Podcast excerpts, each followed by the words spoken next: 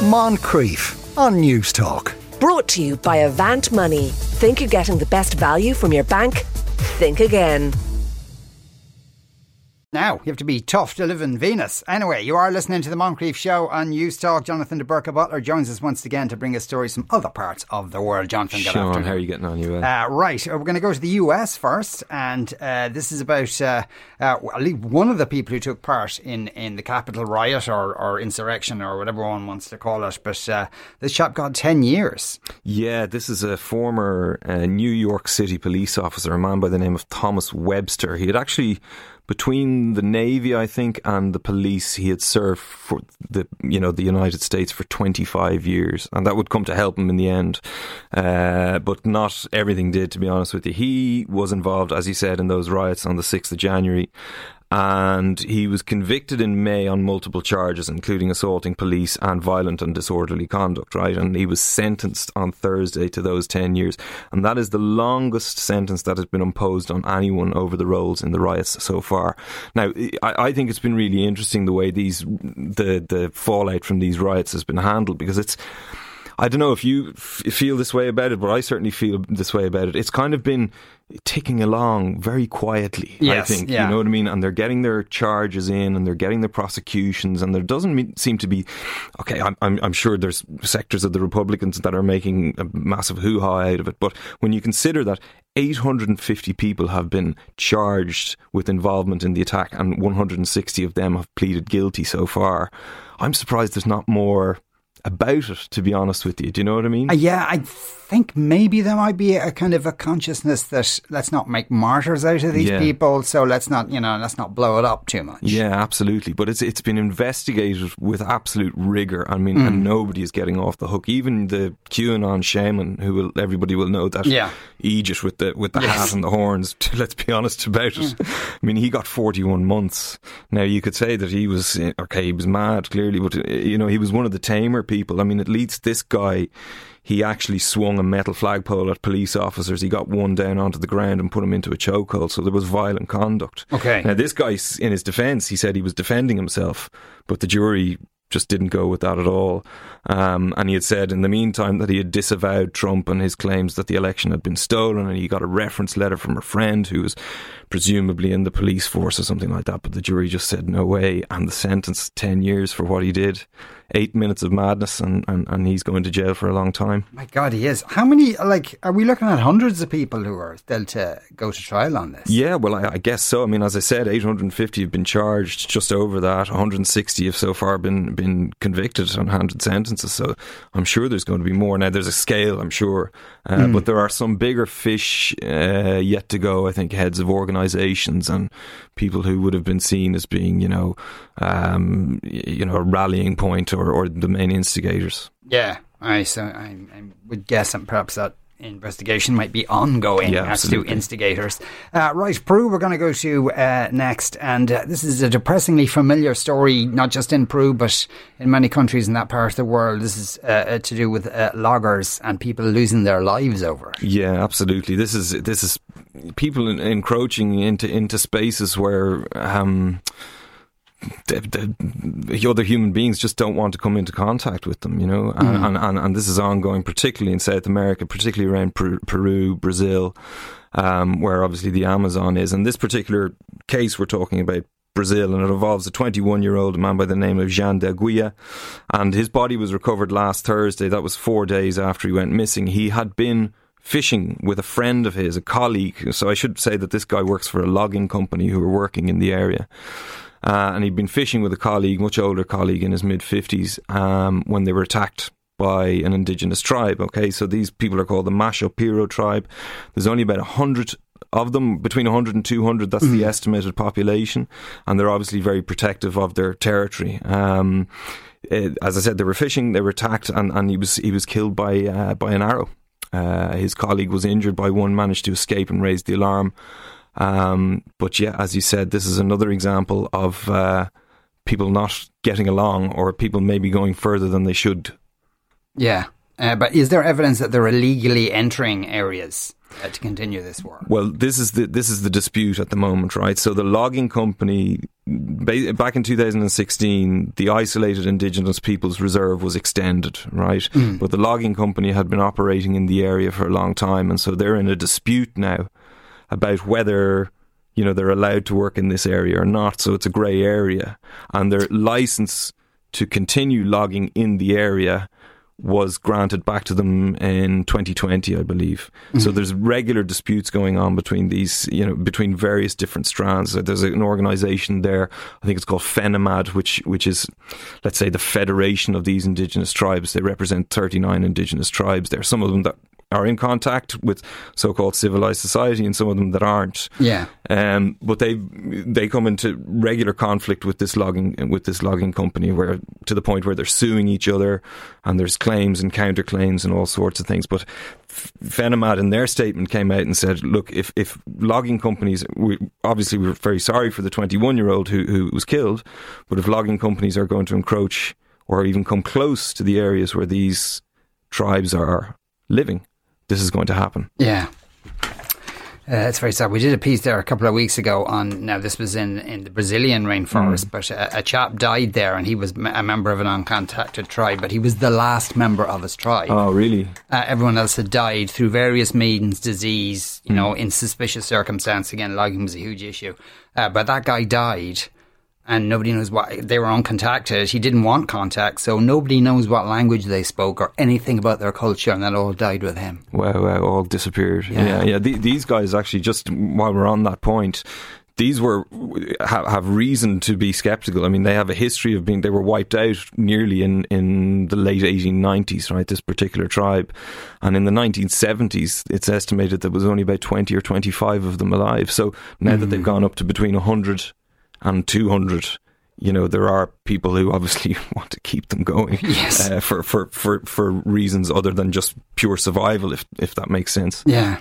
Right, Iran, we're going to go to uh, next. Uh, uh, God love you if you're a member of a minority religion there. Uh, the Baha'i uh, community there are uh, in, in the crosshairs there. They are, yeah. The Baha'i uh, uh, uh, religion, um, there's about 300,000, 5 million members across the world, right? About 300,000 of them are in Iran in various different parts of it.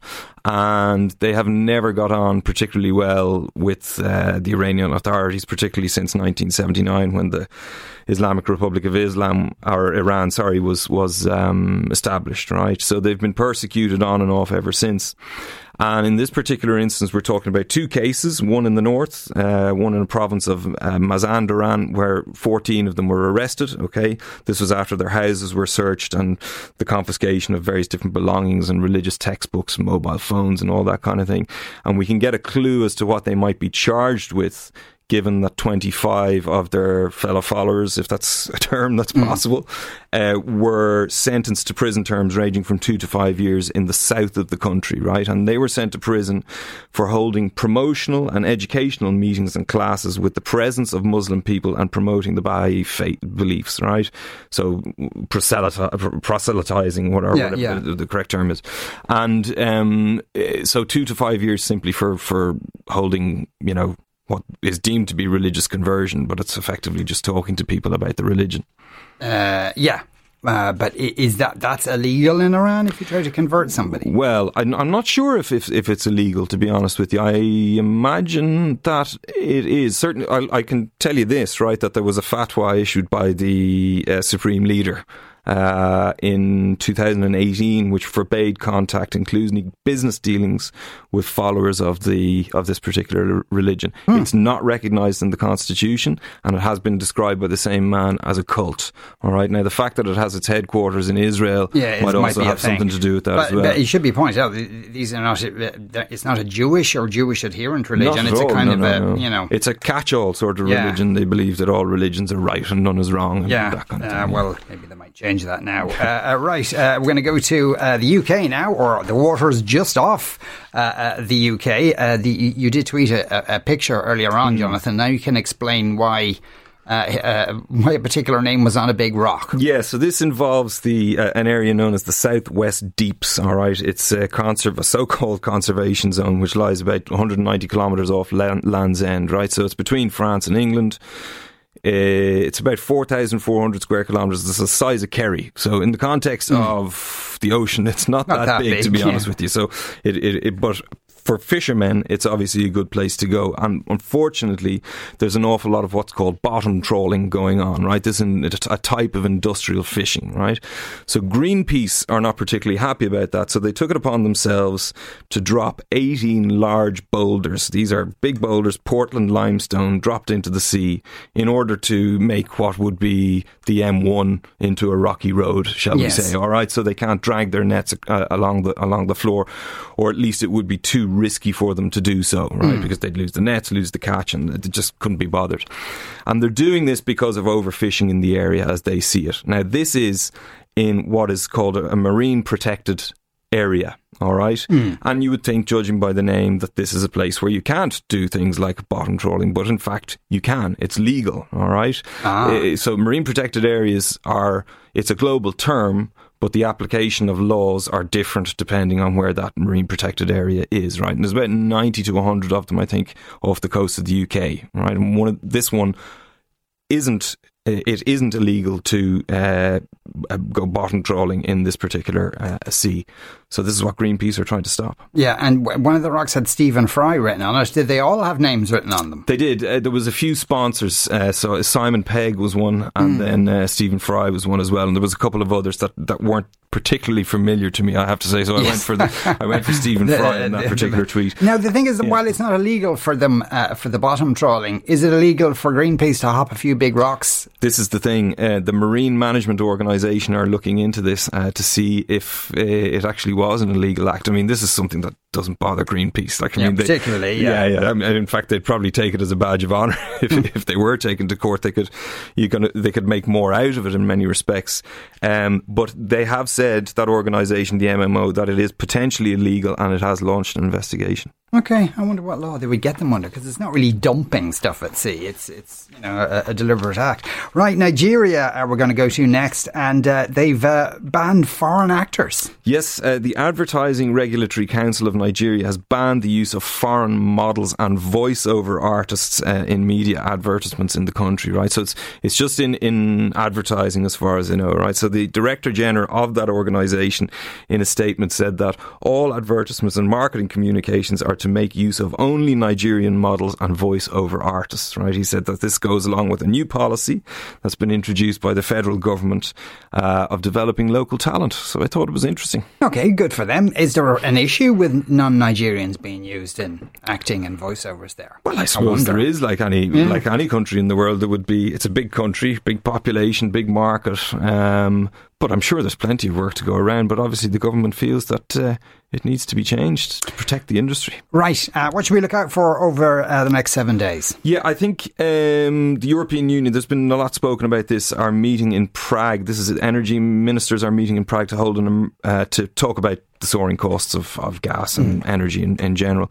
So um, we'll watch out for that. On Sunday, then it's the 21st anniversary of the 9/11 attacks. Would you believe? Yeah, 21 years since that happened. And then very interesting in Sweden, um, they're holding parliamentary elections there. The Social Democrats have been in power for seems like 150 years at this stage.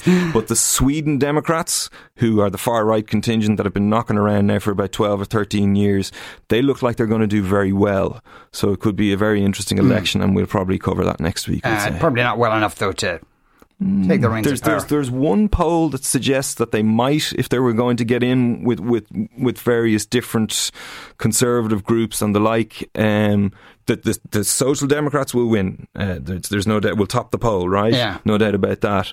But whether they can form a government uh, with the Greens and, and the moderates, I think they're called, is is uh, it remains to be seen. It's going to be Hmm. tight enough. Uh, interesting to know. Do you know what their uh, uh, what their viewpoint would be on NATO? The, uh, The, the, the right wing group. I don't actually. Yeah. I don't. I'm, I'm, I, we'll cover this next week, and I'll look into that'll be, uh, actually, uh, yeah, that'll be an interesting one. Jonathan, thanks a million Thanks, as Sean. ever. Jonathan de Burca, Butler there. Moncrieff. Brought to you by Avant Money. Think you're getting the best value from your bank? Think again. Weekdays at 2 p.m. on Newstalk.